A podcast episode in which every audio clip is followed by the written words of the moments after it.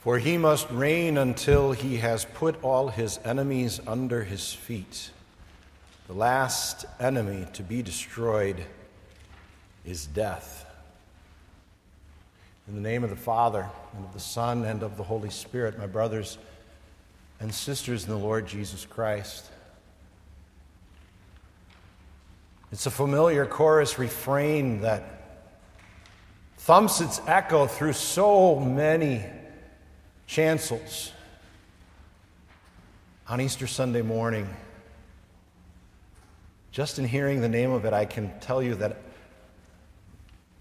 the bass line and the tenor line each equally just are right there available to me.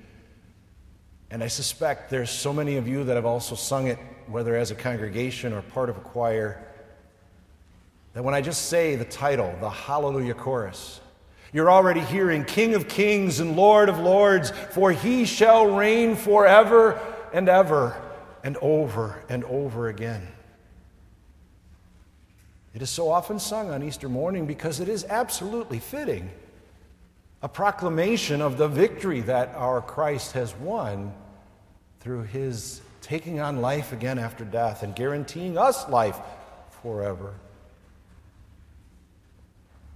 And yet, so many people, if they listen to an entire recording of that particular work, or perhaps attend a performance, and have never experienced the entire work before, are stunned. They're surprised by the fact that the Hallelujah Chorus is not the end of the Messiah. There's more to be said.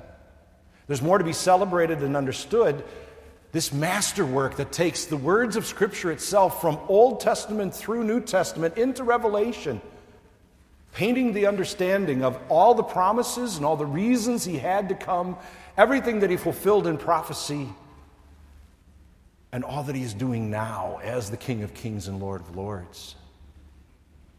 If you're not familiar with how that mighty piece of music ends, it ends with another chorus Worthy is the Lamb who was slain to receive power and glory and wisdom and honor and might. And an Amen that repeats itself for all eternity.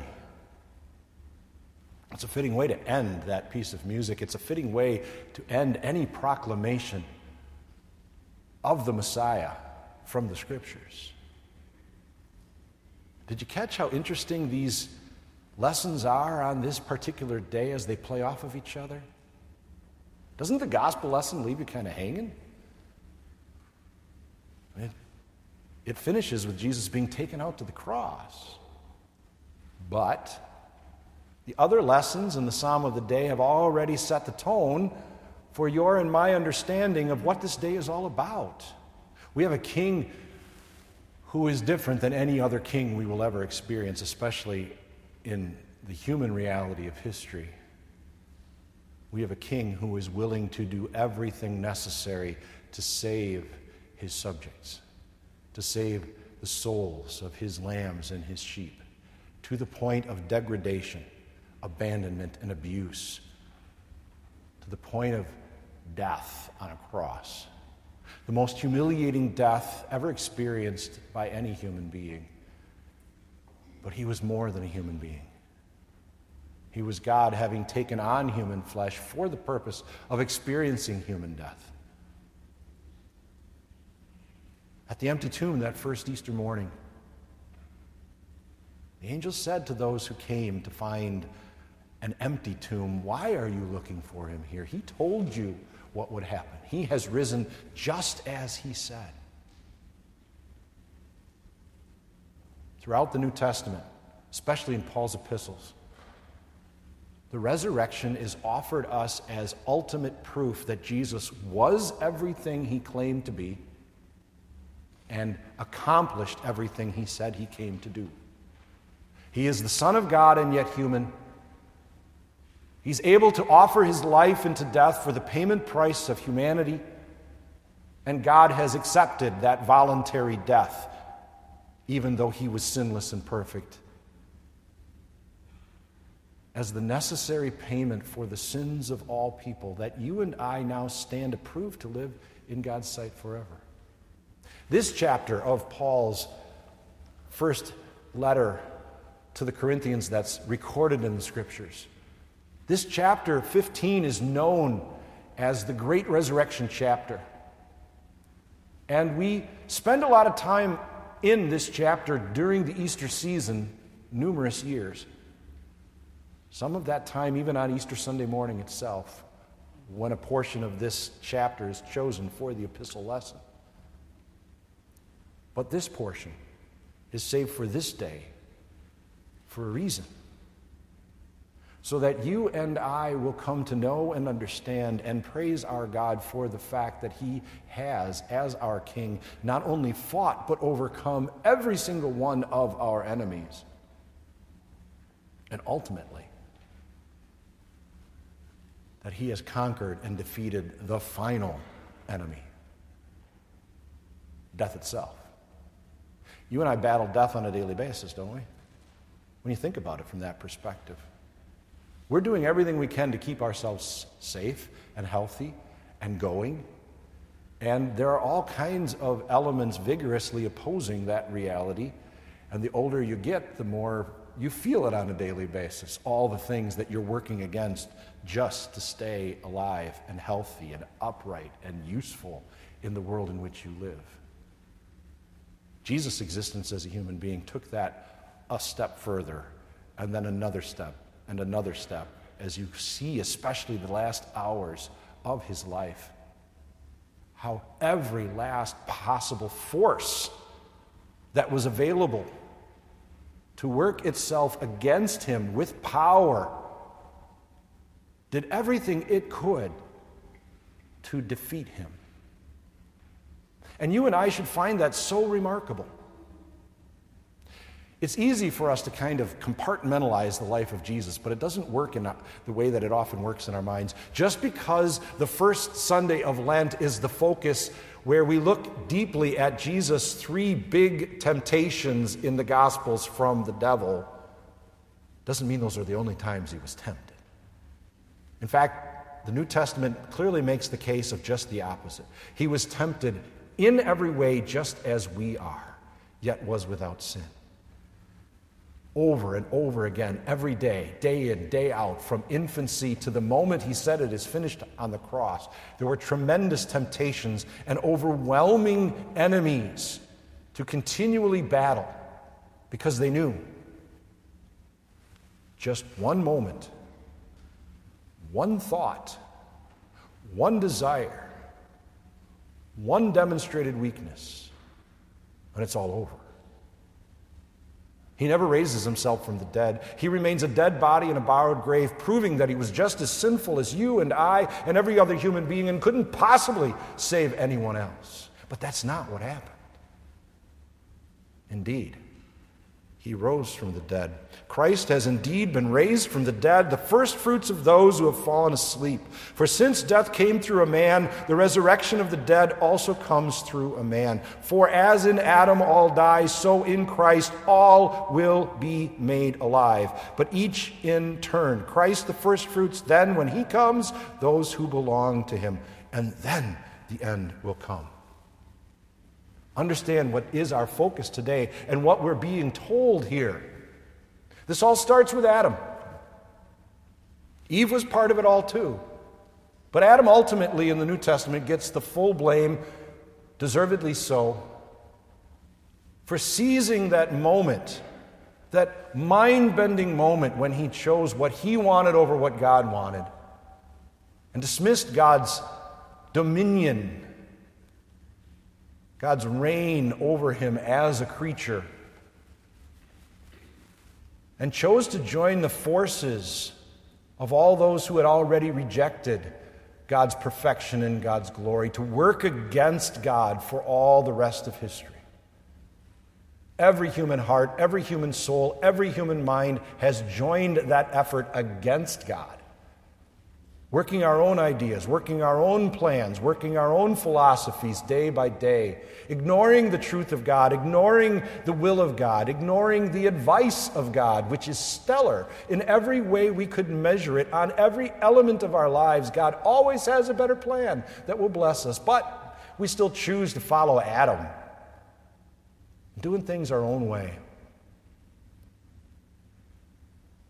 And so here we're told just like Adam brought the chaos that we live on a daily basis to the reality of human life, so we have a second Adam, a champion, who, with his perfect living, his innocent dying, his triumphant rising in our place, guarantees us life too, but not just us who believe and trust in him as our Savior, our God, our King, but all humanity.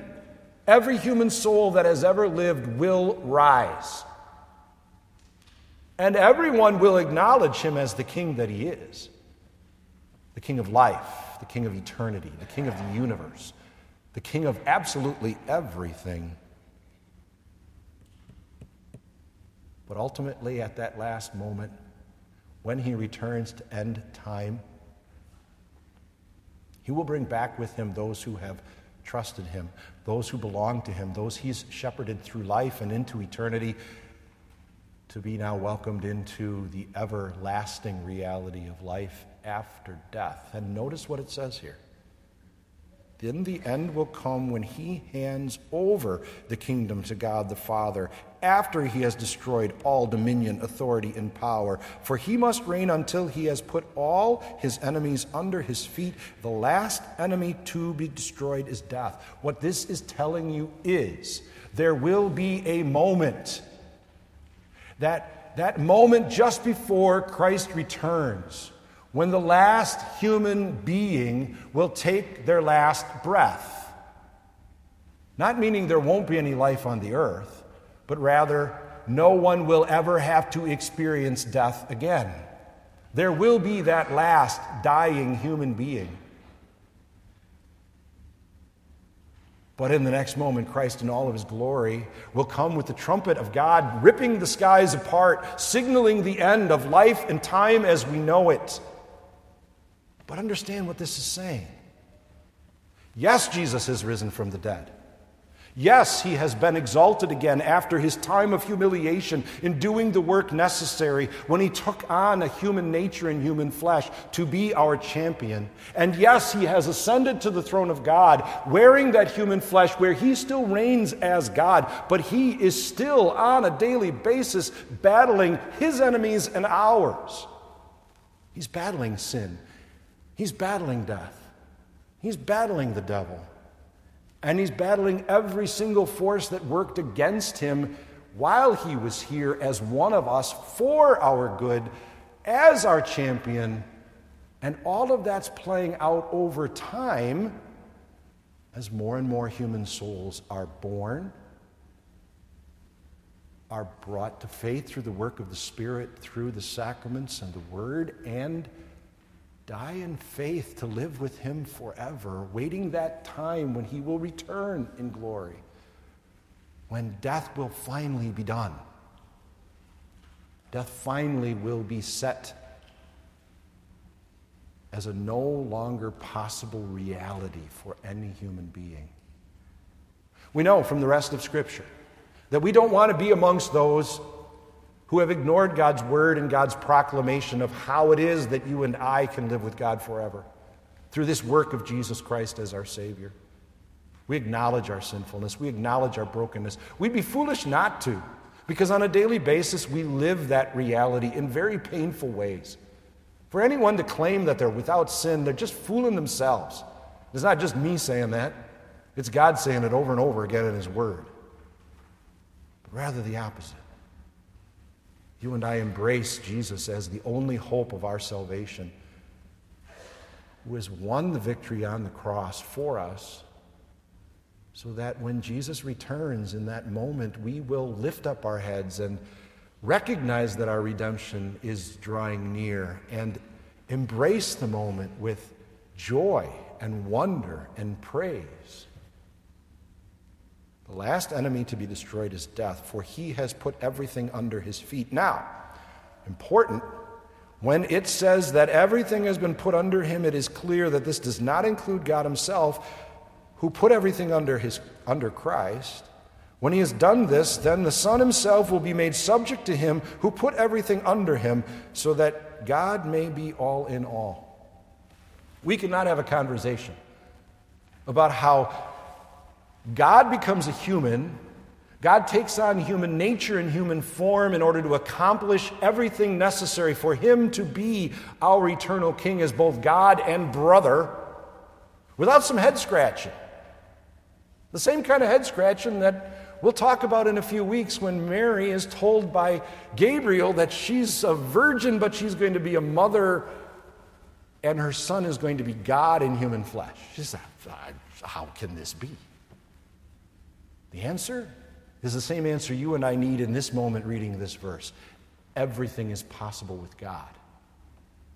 God is using human language through his apostle here to help us understand that there came a moment in time where the eternal, unchanging, incomparable God of the universe took on flesh and human nature into himself.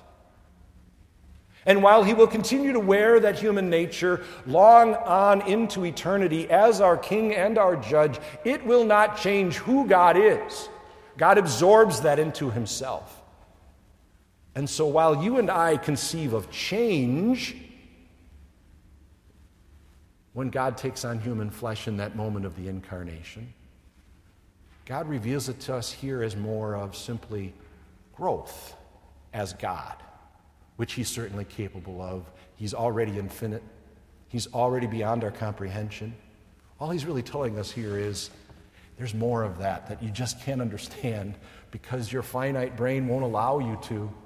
I'm immense and I'm beyond understanding, and I'm going to try to use some human language that you might understand how just complete your salvation is and how complete my dominion is and how complete the nature of my royalty is. When I say I reign, I mean over everything.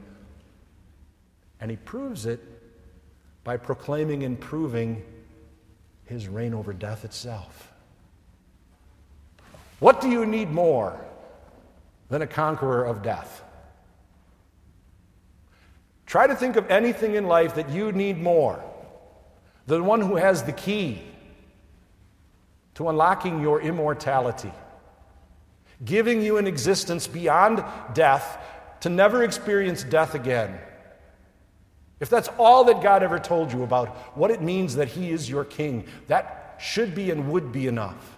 But He tells you so much more, and He gives you so much more detail. And it's all just enough to whet the appetite to get our minds rolling in ways that we say, Well, what about, and what about, and what about? And God says, Beyond your ability, far beyond your pay grade. Don't try to figure it out.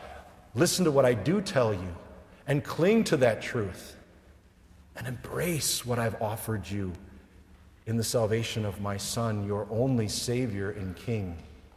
And join the voices who proclaim Him such, not just in the words, but in the actions of life.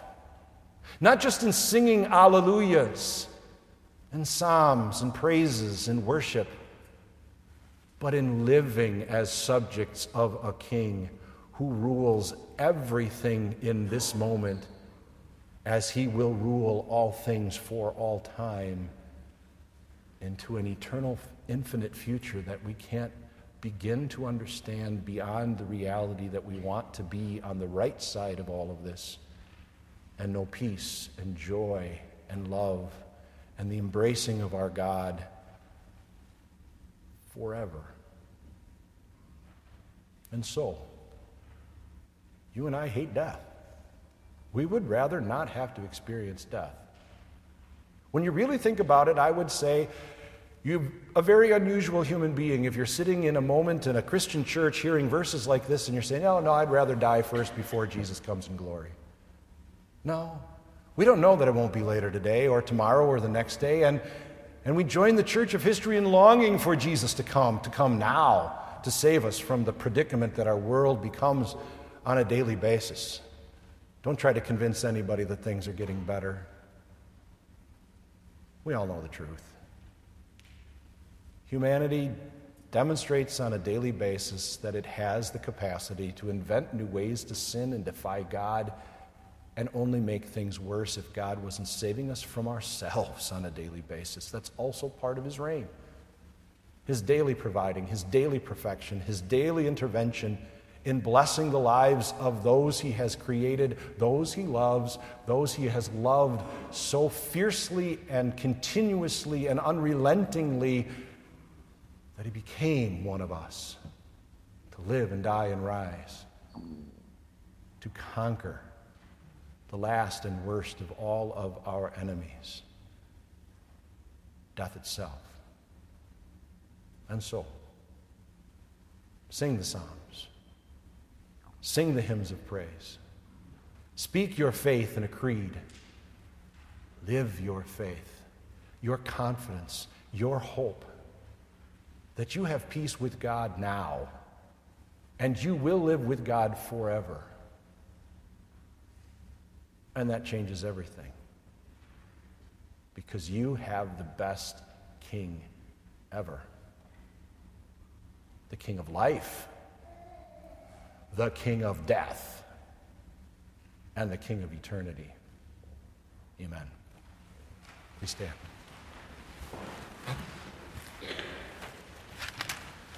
Now grow in the grace and knowledge of our Lord and Savior Jesus Christ. To him be the glory both now and forever.